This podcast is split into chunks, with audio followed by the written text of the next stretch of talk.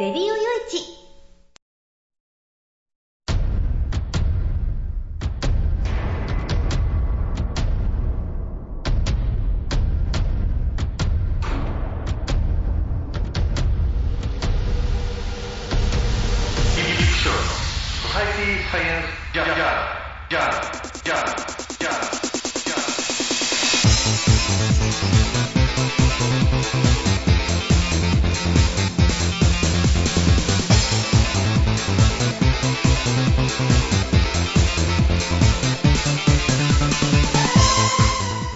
さんハローじゃご機嫌いかがですか、えー、ソサイティサイエンスジャーナル第522回ということなんですけれどね、えー、もうもう5月も後半早いんですよね。僕の方はね、まあ、今月はま大きな出張はなく、まあ、岡山出張とかはねちょっと1回あって、まあ、それは日帰りだったんですけどまたあとね岡山出張もう1回こなさなきゃいけねえなっていうのと、うん、あとはまああ福山でねちょっと新たにちょっとコンテンツを作んなきゃいけなくなったっていうことでこう、まあ、自分の地元での仕事がポッとこう急にねなんか根が生えちゃったみたいで、えー、なっちゃうわけなんですけれども。でもまあ前半ね、えー、体調がかなり良くなかったのでうんもう本当ねこの番組も2回ねお休みをさせてもらってで先月の終わりからっていうことで3ヶ月いや 3, 3ヶ月や3週間もねうん結局この番組できなかったりみたいなところがあったりとかなかなかねその体調とやらなきゃいけないことのバランスがうまく取れてなくてうんちょっとそこがね、えー、大変だった1ヶ月だったかなっていう気はするわけなんですけれども。でもまあ考えてみれば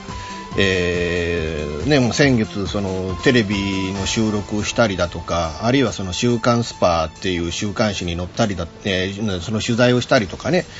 うんで東京行ってっていうのがもうもう1ヶ月それかもうねほぼ丸々1ヶ月が経過するんだなっていう。なんか1ヶ月ね時が経つのも早いなっていうなんかちょこのこの番組のオープニングでいつもいつなんか言ってますよね。なんか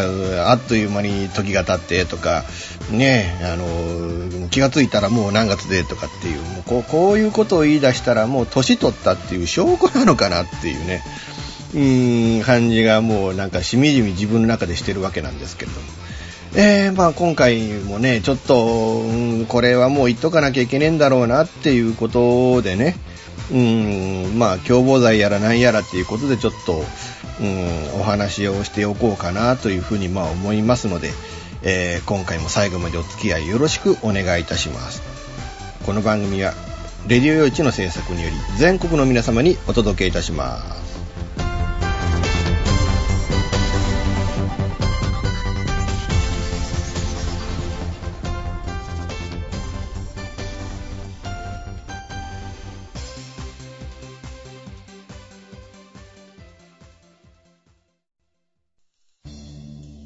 FM 玉川をキーステーションに全国ネットでお送りする FM ミッドナイトハイウェイサタデースペシャルマイフレンド様のハイパーウィークエンドでは身の回りの出来事や1週間のニュースの中から話題を拾って毎週1時間お送りしております。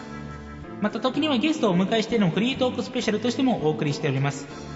週末の情報バラエティ番組マイフレンド様のハイパーウィークエンド Internet Radio Station ニューウィンドで毎週土曜日に配信しております。ぜひ皆さん聞いてくださいね。テレビビンゴネットアイランド。会社で役立つ面白応援グッズの紹介をはじめためになる情報ミュージシャンの生出演など映像でお届けする30分の生放送。テレビビンゴネットアイランドは毎週水曜日19時30分から20時。テレビビンゴで放送中です。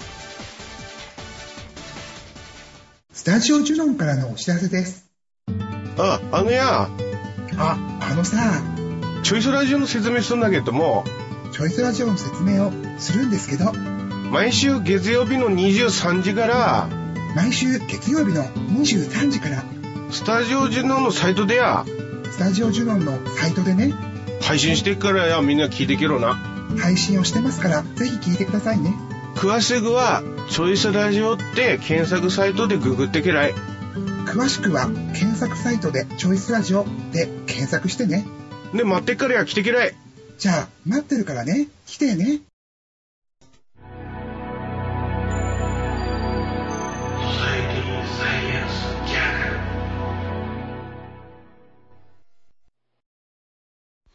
えーと、まずね、今回の前半の話っていうのは、まあ、まあ国会の話からしていこうかなと思うんですけれども、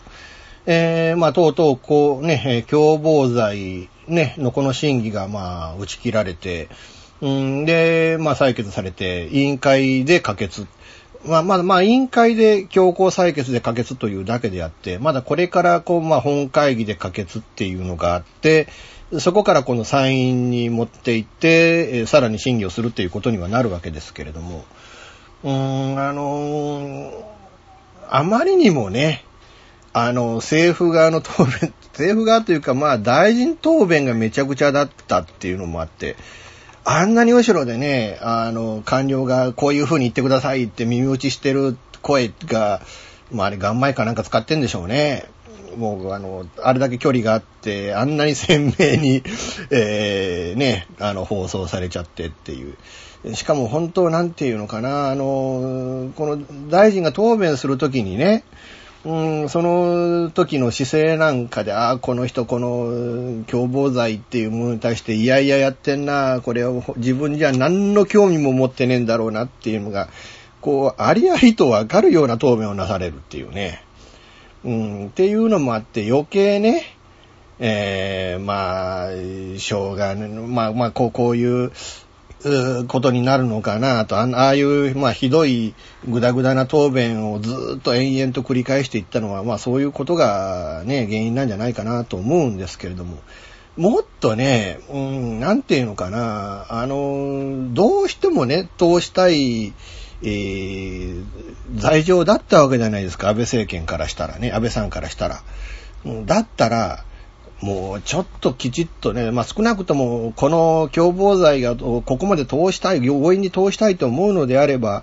うんもっと共謀罪について興味を、せめて興味を持っている方、で、多少なりとも詳しい方、えーを据えるべきじゃなかったのかなと。まあ、あのね、えーこの法務大臣が、ね、金田さんが必ずしも、うん、本当に人間として政治家として無能だったのかどうかっていうのはわからないですけれども、うん、でも本当、あの、そう見えちゃいましたよね。うん、そういう意味においては、あの、金田さんをこの法務大臣に据えたっていうことは、もう政治家としての価値がここまで下がったってことを考えると、まあ、金田さんにとっても本当はこれはお気の毒な話で決して大臣になったからといって箔がついたっていうね、一丁上がりっていうね、いう話ではないんじゃないかなと、僕はまあ思うんですけれどね。えー、でも本当突っ込みどころ満載でしたね、この共共謀罪云々に関してはね。まあ、とりあえずね、今回ね、あの、国会で言うと、うん、あの、もうね、えーもう質疑を打ち切りましょう、つって、口火を切ったのが維新の会の、しかもその委員会の所属、委員会の中に入ってる、うん、議員じゃない人が、しかも初めて、そのね、国会で質問に立つっていうのが、その場だったっていうことで、まあお前大したことどうせ質問できねえんだから、ここで審議を打ち切って、えー、ね、採決に持ち込むっていう、その、その役割をお前がやれっていう感じだったんでしょうね。うん、で、自民党としても、その強行採決じゃないんだ、野党の賛同も得てるんだという意味において、えその役が、こう、維新が担ってくれるっていうのが都合が良かったんでしょうね。維新が入ることによって、いや、これ強行採決じゃないよっていうのが、まあ、成立しちゃうっていうのもあって。でももうね、うーん、あの、修正案を、こう、維新と共同で提出し直したっていう、その時点で、まあ、あもはや維新は野党ではないんだよと。うん、もう立派な与党であって、今後はね、えー、まあ、自、自公為っていうね、枠組みっていうのがもうきちっとできてくるんだよっていうことになっていくんでしょうな。まあそこにね、えー維新から割れた、まあ旧、旧、昔なんて言ってたっけな。うん、昔太陽の塔って言ってた、ね、えー今、今なんて言うのか知りませんけれども、うーん、そのね、えー、一派の方々もそこにまあ合流するの、まあその方々は多分、あの、次の選挙は自民党で、みたいなことを思っておられるかもわからないけれども、うーん、まあそういうことになるんじゃないかなっていうのをね、こう、こう、ひしひしと、今まあ感じている次第ではあるわけなんですけれども。うーん、まあ、なんていうのかな。ただあのね、その共謀罪っていうものがそもそも必要なのかどうなのかっていう、そこの議論っていうのもね、決してこう解明されなかった。ただ単にシナリオをこう答弁で、あの、官僚の方も法務大臣も返しているだけっていうことで、うーん、だから、いや、だから必要なんですっていうだけで、えー、その国際犯罪、えー、国際組織犯罪防止条約の第5条っていうのが、まあまあ、まあ、それがこの共謀罪の根拠になってるっていうことなんでしょうけれども、えー、締結国に対して重大な犯罪、懲役4年以上の罪を重大な犯罪とするそうなんですけど、の共謀、または組織的な犯罪集団への参加、活動の参加、えー、の少なくとも一方を犯罪とするように、えー、加盟国に明確に、えー、義務付けているっていうふうに、こう、法務省は主張しているわけですよね。で、締結国は第5条、えー、組織的な犯罪への参加の犯罪化を求めてて、えー、締結国が故意に行われた次の犯、えー、行為を犯罪とするため、必要な立法、その他の措置を取る。えー、次の一方または双方の行為、犯罪行為の未遂または既遂に関わる犯罪とは別個の犯罪にする。つまり犯罪を、これ未遂で終わって、その犯罪が成立していなくても、あまあ、あの、相談したっていうことをもって犯罪が、まあ、立証されるようにしなさいということなんでしょうね。えー、で、金銭的利益、その他の物質的利益を得ることに直接または間接に関与する、えー、目的のため重大な犯罪を行うことを1または2以上のものと、えー、合意することであって、えー、国内法上を求められるときは、その、えー、合意の参加者の一人による当該行為の内容を推進するための行為、または、えー、行為を伴い、または組織的な犯罪集団が関与したものと。ちょっと難しいですよね。だからまあ、要は、あのまあ一人または、えー、二人以上の人間と、えー、重大な犯罪をする相談をしてはいけないということですよね。うんで、そのうちの一人がやっちゃった場合と、えー、あるいは、あの、組織的に動いた場合っていう、まあ、それはもう、あの、共謀罪っていうのがいるんですよと。で、組織的な犯罪集団の目的及び一般的な犯罪活動または特定の犯罪を行う意図を認識しながら、つまり、えー、何かやるっていうことを認識しながらっていうことですよね。えー、積極的に参加する個人の行為、えー、組織的な犯罪集団の犯罪活動、組織的な犯罪集団のその他の活動、この、このその他の活動っていうのがね、だから要は組織的な犯罪集団であっても、お茶会しましたとかね、飲み会やりましたとかね、えー、一緒にご飯食べに行きましたとかね、っていうのもこれに当たるんじゃないかみたいなところもあって、まあそこにその一般の人たちが、えー、関わったらどうなるんですかっていうのがまああるわけですよね。で、組織的な犯罪集団その他の活動、当該個人が、えー、事故の参加が当該犯罪集団の目的の達成に寄与することを知っているときに限る。まあこれがまあ大事な時ですよね。だからこれ、だからこの犯罪集団は犯罪集団なんだという認識を持って参加することに限るんじゃないかっていう。ここはね、ちょっと担保を取っていただきたいなっていう、えー、気がするわけなんですけれどね。えー、我が国の現行法は一部の犯罪を除いて犯罪の共謀を処罰する規定はありません。えー、組織的な犯罪集団の活動への参加を一般的に処罰する規定もありません。えー、したがって我が国の現行法は、その、国際組織犯罪防止条約の第5条、えー、の定める義務を満たしてはいないということでね。で、まあ今回共謀罪を設けることなく、えー、この義務を果たすことはできないと。いうことらしいんですけれどね。えー、まあ、ただ、あのー、このね、え、なくても、この共謀罪がなくても、あの、この条約に加盟することができるという様々な、このね、うん、しかもこれテロを、あの、テロ防止法みたいな言い方をしてるけど、テロって、うん、あの、この国際組織犯罪防止条約っていうものは、必ずしも想定はしていないっていうことで、なんかそこで国内に向けておっしゃられていることと、この条約に加盟するためにこの法律が必要だっていう部分の矛盾点みたいなことも、結局その論議の中で解消しなかったっていうのもあって、うーん、まあどうなんでしょうかね、と。うん、あとね、これあんまり大きく報道されてませんけれども、あの、いわゆる国連人権委員会が、この日本のこの共謀罪の衆院通過に伴って、うん、ちょ、ちょっと人権的なね、えー、ことがちゃんと守られるのかっていうことで、えー、あの、警告を受けてます。うん、いうことで、その、国際的な社会の中でっていうね、まあ、だからその、国際組織犯罪防止条約、えー、っていうことの一つのそのね、その話と、あと、オリンピックは、このね、えー、できるためにはこの条約に加盟することが条件なんだ、みたいなことと、あるいはその国連人権委員会が警告をしたっていうことと、結局これ全部バラバラなんだけれども、ね、日本は国連主義、国連主義って言ってる割には、国連人権委員会が警告している内容について、ほぼほぼ無視の状態です。うん、あのまあ、人身、ね、売春のに関わるその人身売買が何もされてないみたいな警告が人権委員会から出てたりとか、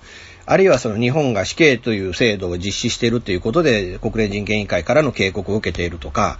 えー、いうことに対して、日本の国、国家というものはほぼほぼ無視です。その国連がこうだからっていうことをいろんなところでね、うん、根拠にしているのに、肝心なその国連の中の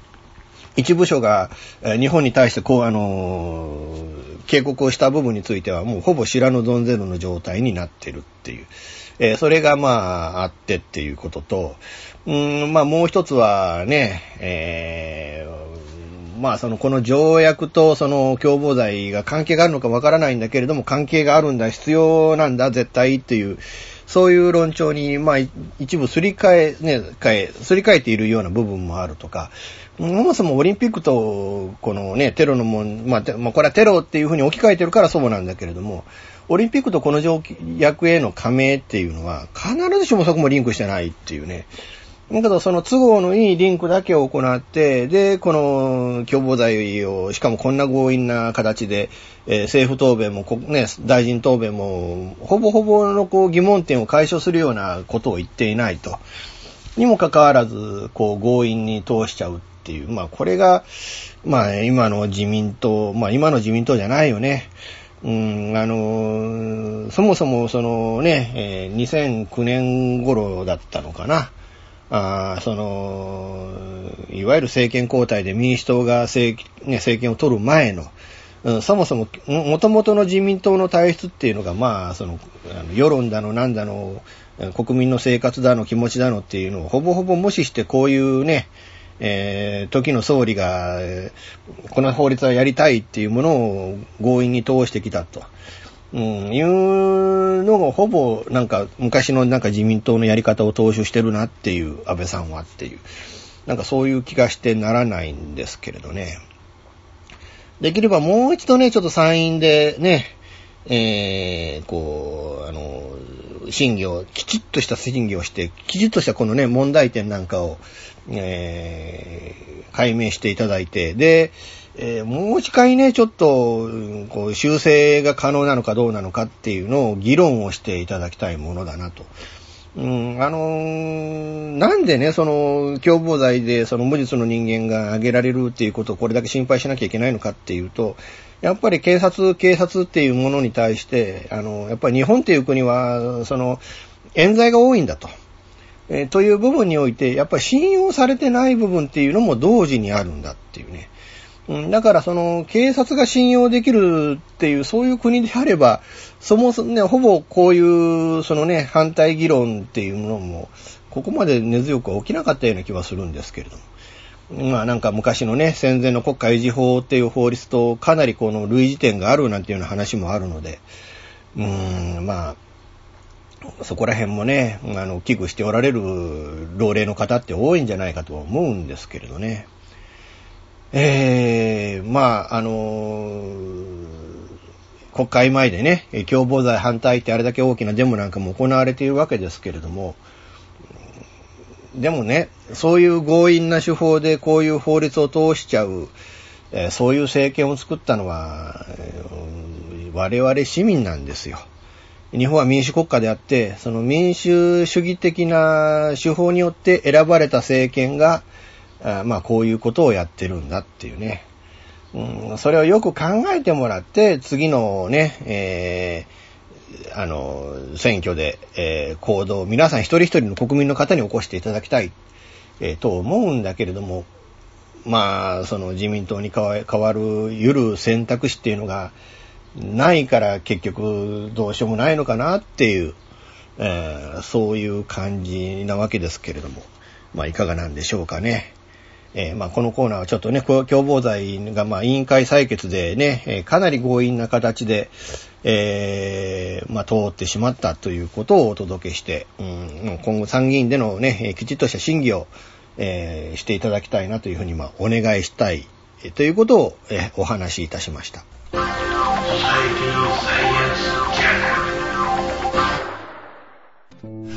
金でマンションを買うのが夢なんですよ。あ、丸腰だったら一番いいなぁ。そう、無理だと思う。幸せな家庭を作ること。留学したいんですけど心理学の方を勉強したいなと思っていて、で、あの、マンション建てて一番上に住むっていうのが理想かな。あなたの夢を応援しています。風俗リンクラジオ。オ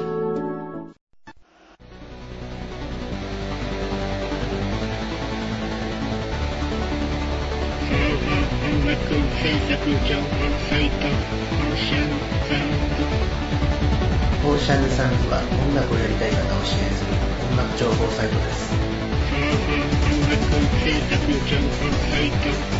ゆるい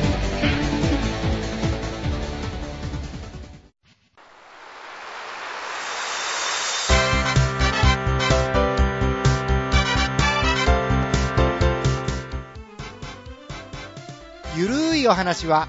フェアリーテールが気が向いた時に更新する、えーその時興味があるものゲームの話自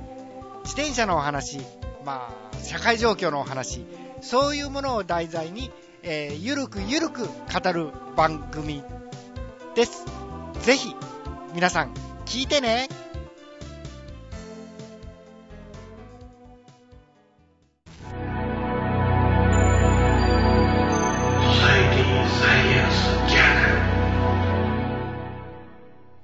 さて、後半なんですけどね、まあ、あの、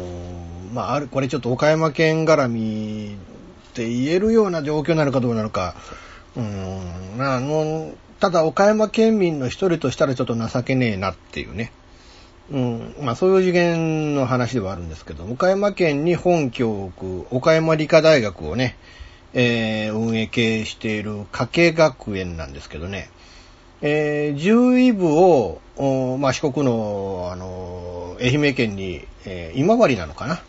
えー設立するということで、うん、で、まあ、ここをちょっと、まあ、特区で、まあ、あの、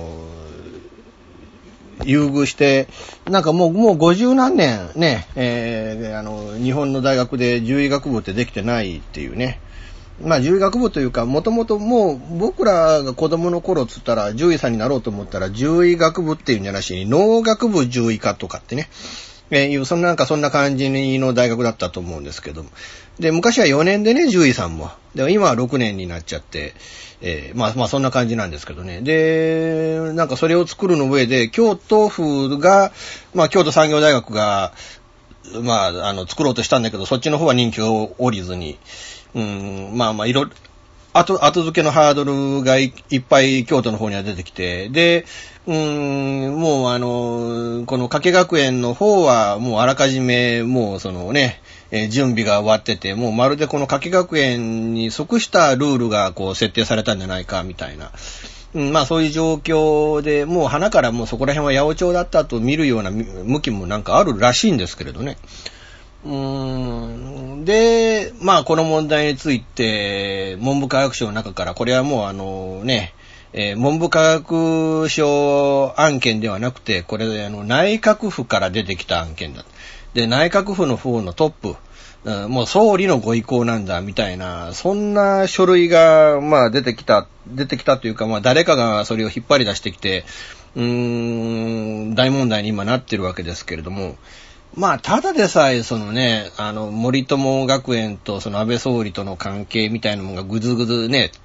それこそズブズブの、えー、なんかズブズブっていう言葉になんかかなり反応されて、あ全然ね、あさってのような答弁をされてましたけれどね。うん、なんかそれでもほんとズブズブのっていうのが見えてきたんですけど、今回のこの加計学園と、うーん、こうね、あの、安倍総理との関係みたいなのも本当にこうなんかズブズブ感満載でね。うーん、で、あの、元自民党の代議士の方がこのね、その怪文書の中に出てきてるんですけれども、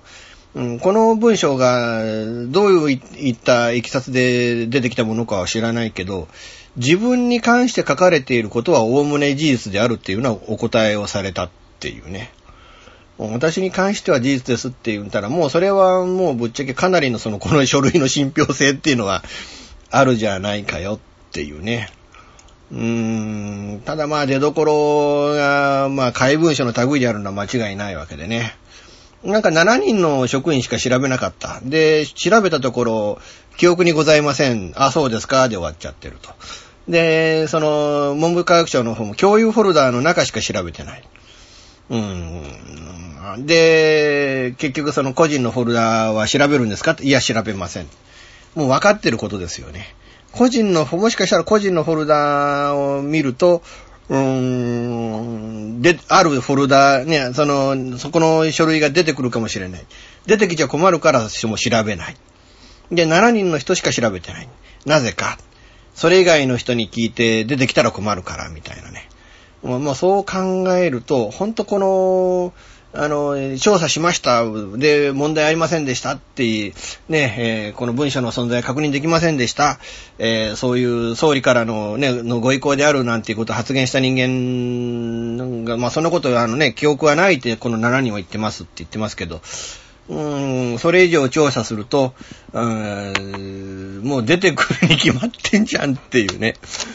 うん。だからこう、この書類は出てきませんでした。だから白ですじゃなくてね、この書類が出てきた出てこなかったっていう以外の部分で、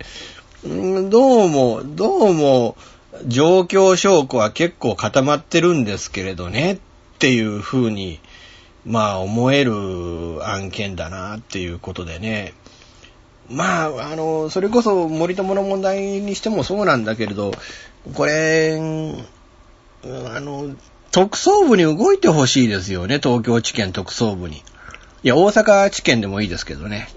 えー、で、もうダメ元で捜査してもらいたいなって、いや、その、捜査するためにバックじゃ動いてるような気はするんですけどね。うん、ただまあ、動いてたとして、いや、やめろっていうなんか指揮権がどっかからか出てきてっていうのはね、えー、いう可能性は結構あるんじゃないかなとは思うわけなんですけれども。あの、なんていうのかな。あの、文部科学省にしても、その政治家のね、一、自民党の一議員、議員にしても、まあ思うんですけれども、まあ我々庶民の方を向いてはないですよね。もうそれこそ権力を握った人間なら何してもいいんだみたいな。あの韓国がね、歴代の大統領が何かやって不正やって、で、結局出てきたら逮捕されて、もしくは、えー、自殺しちゃって、みたいな。あのそういうのがずっと続いてますけれども、うーん、まあ、今のね、韓国の大統領は、まあ、あの、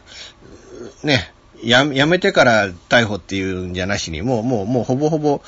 もう、あの、同時みたいな形にはなりましたけど、形上はね。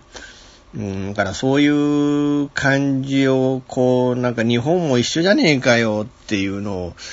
なんか強く、本当に強くそういうのを感じたこの一件だなと思ってね。あのー、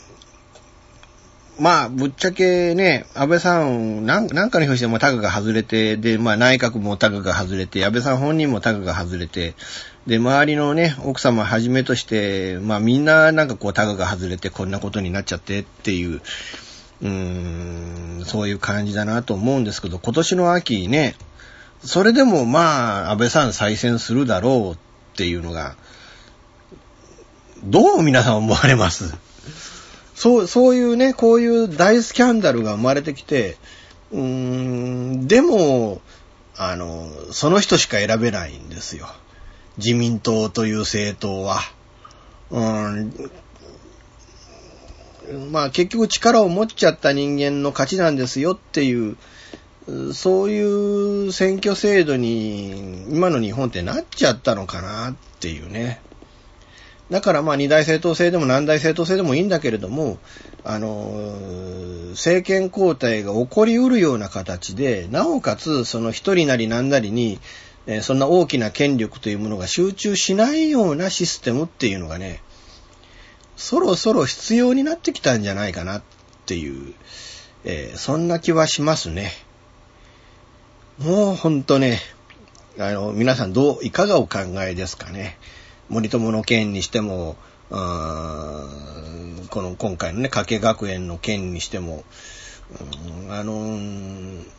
これ、あの、安倍さん逃げ切れるって皆さんお思いですかね？それとももうこんなね、安倍さんは優秀な方なんだから、うん、こんなことでいちいちこう、掘りく、ね、掘りくり返さずに、もういいじゃない、もうその一応これで解決しましたって方向になってきてんだから、もう解決したことにしてっていうふうに皆さんお思いですかね？僕はもうほんとね、あのー、まあだから結局こういうバックでね、裏で見えないところでこういうデタラメをなされて、で、なおかつその自民党の方向性方向を動かして、えー、自分が思う政策というのをこうね、えー、無理でも何でももうてこでもいいから動かしていくっていうね。そういう、その、安倍さんの政治スタイルとね、これが続いて、まださらに3年間も続いてもいいというふうに皆さんお思いですかね。うん僕は正直、まだもう一期あるんだよ、安倍政権はっていうと考え込んでしまいます。それで、憲法改正までね、この調子、この勢いでやられるんだったら、俺はもうもうたまったもんじゃねえぞ、というふうにまあ思いますね。うーん、あのー、まあ人気はあったんでしょうけどね、人気はあったんでしょうけれども、この、まあ、せ、ね、この政治手法というものを皆さん支持しておられるのか、あの、このね、政権支持率というものは、この安倍さん今になってもまだかなり高い方だと僕も思うんですけれども、この政治手法や、あ進めようとしている政策というのを、この政権支持率で、ね、支持してますって回答された方々、皆さん、政策まで支持をされているんでしょうかね。えー、もう本当、あのどうなのかなと。僕はもう、考え込んでしまうんですけれどね。うーん、もうちょっと、あの、うーん、日本っていう国がどういう方向に行くかっていう、そのね、その岐路に今立たされてて、ここで何らかがすれば、まだそのね、間に合うんだけどなっていう、えー、そういう時期に今来てるんじゃないかなとは僕も思うんですけれども、このままね、憲法改正まで突っ走っていかれて、うん、で、日本がね、えー、もしかしたら戦争するかもしれないという方向にね、いや、現実ね、その、憲法がどうあれっていう部分なんですよ。その北朝鮮の問題なんかも考えるとね。うーん憲法な、あの、今のままでももしかしたら、その戦闘なりなんなりに、こう、巻き込まれていってしまう可能性、危険性だってあるわけなんでね。うーん、なんか、難しい舵取りなんだけれども、その難しい舵取り、もう難しいっていうことも、なんかね、うん、わけわからないような状況のまま突き進んでいかれるような、そんな危険性もあるんじゃないかなと、えー、僕はまあちょっと危惧しているところではあるのですけれども、えー、まあ、とにかくね、えー、この、あの、文部科学省のこの、この問題にしてももうこれで終わりなんてことにならないようにね、うん、あの、文部科学省という役場の中にも一人や二人こうね、あの、信頼できる人がいて、で、あの、いや、これは違うんですっていうふうに、で、もうこれで実はこうなんですっていう、そういう裏側のことをこう暴露してくれる人が一人二人出てきてくれることを、えー、願ってやみません。ソサエティサイエンスジャーナルほぼ毎週金曜日更新しているミスター y のワイワイフライデー。絶好調でお送りしているはずなんですけど皆さん聞いてますか？本当にメッセージが来なくてしょぼーんな私ですが皆さんからのメッセージも募集中。できれば毎回聞いてください。私も毎週更新できるように頑張ってます。ミスター y のワイワイフライデー。毎週金曜日ほぼ更新中です。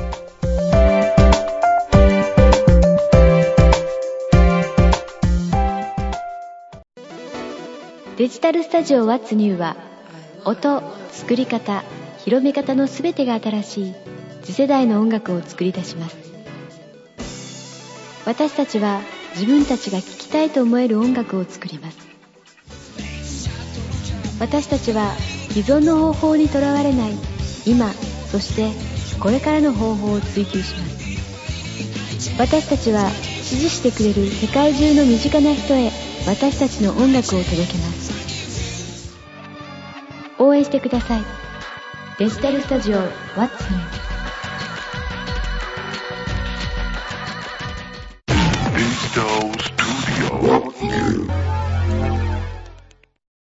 えーとね、まあエンディングのコーナーなんですけど、ちょっと気になるニュースっていうのがね、あの、まあ新潮と文春の、まあやりとりというかなんというか、あの、文春が新潮の中吊り広告を勝手に持ってね、あの、東販経由で持って行ってたっていう、まあ東販も東販ですよね。うん、あの、ライバルの、ね、えー、記事というかその広告を勝手に持って読ませたわけですからね。いや、あの、以前からね、あの、怪しいなと思ってたんですよ、こういう印刷企業って。例えて言うと、まあ、最近はちょっと少なくなったかなと思うけれども、あの、例えて言うと、新聞チラシでエディオンの広告が出て、で、それを、ずっと見て、他な、何が入ってるかなと思ったら山田電機も入ってみてとか、ベスト電機も入っててとか、で、よく見ると、内容がほぼ同じだったとか、ひどいのになるとレイアウトまでほぼ同じなんてありません。記憶ないです。あれ、絶対これ、盗まれてるだろう、この情報っていうね。いうのが、こう、ありありとこう感じられるようなのが、前、ちょっと前、その新聞チラシでもあったんですよ。だからそう考えると、今回のこのね、あの、実際にその、うん、東販が、そのね、新潮の広告を、ね、あの、中吊り広告を文春の人間に見せてましたって、東販の人間、東販自体が認めてると。で、まあ、新潮の方も、あの、絶対これ文春に、あの、情報漏れてるぞっていうので、あの、いろいろやってみて、で、確信を持って、で、やっぱり盗んで、あの、文春の人間が持っていてコピーしてたっていうね、うん、のをこう、チェックしてっていう感じだったので、うん、あの、一応事実関係としては、かなりのね、えー、もう証拠みたいなものは抑えられているわけで、で、それでこうね、うーん、あの、文春としたら確かにその、我々は新潮からスクープを盗んでましたっていうのは手が悪いかもわからないけれども、でもこう、これだけ状況証拠は揃ってるんだから、ある程度はきちっと文春側も認めるという潔さも必要なんじゃないですかね。で、今後はこういうこと一切行いませんと。いうので、あと、その、新潮に対して、幾万かかのね、あの、あの、謝罪金というか、あの、なんか解決金というか、そういう名目で金も払うとね、いうのはこれ、ここでね、我々はこんなことをしたことはないって、もうこんな、ね、これだけ条件が出揃ってる状態で、そこで我々はそんなことやるわけがありません。やっていいものでやったこともありませんっていうような、そういう論調で、こうね、あの、迎え撃とうっていうのは、僕はかなり愚かなことではないかなっていうふうに、もう思うんですけれどね。まあ僕もね、まあ言ってみればマスメディアの人間の中で、で、これでこういう、そのね、新潮さんとかは、まあ、かつ、ね、そういうようなとこは、まあ いずれ、いずれいずれそういうとこで活動してしたいもんだなと思うけれども、まあスパさんとかね、うん、まあ、あちゃこちゃ、まあそういうメディアに僕の書いた文章なり、あるいは僕がコメントをしたことが載ってっていう、そういうね、えー、ところなんですけれども、うん、まあでも、どうなんですかね。やっぱりこの、それがね、僕が発言したその企画っていうものがね、そこでこう、その企画がまた脚光を浴びて、で、それがね、やっぱ僕にまた帰ってきてっていうのはありがたい話だなとは思うんですけれども、あのそう考えるとね、やっぱ僕がかあの関わった特集にやっぱりライバルの雑誌なんかがそこへポーンと、あの、被るものを持ってきて、で、自分が関わったコンテンツがその分ね、なんかこう、注目度が弱くなったっつったらやっぱり嫌ですもんね。うん、だから、そう考えるとね、えー、もうあの、こういうこと、こういう事件っていうのは本当ないように、えー、お願いをしたいものだな、というふうにまあ思いますね。さて、えー、というわけで今回も最後までお付き合いいただきましてありがとうございました。次回も、次週も一応、あの、やる予定です。普通にやれると思います。今のところ予定はないのでやれると思います。えー、で、ちょっとまあ7月ね、今月だからこう5月、6月とは僕はもうちょっと大きい取材はなくて、まあ岡山と福山ぐらいはちょっと行ってこうかなと思うんですけど、うん、まあそれくらいはありなんですけど、それ以外のところがね、だからその7、8、9、10の4ヶ月はちょっと取材で毎月どっか歩くことになるかなっていう感じなんで、まあ、あの、もしかしたらこのね、7月、7、8、9、10はあのちょこちょこちょこちょここの番組ちょっとお休みさせていただくことにもなると思いますけれども、えー、まあまあまあ僕の仕事としてね、えこれももうあの、頑張ってくる、来るためにちょっとこうね、この、この、このね、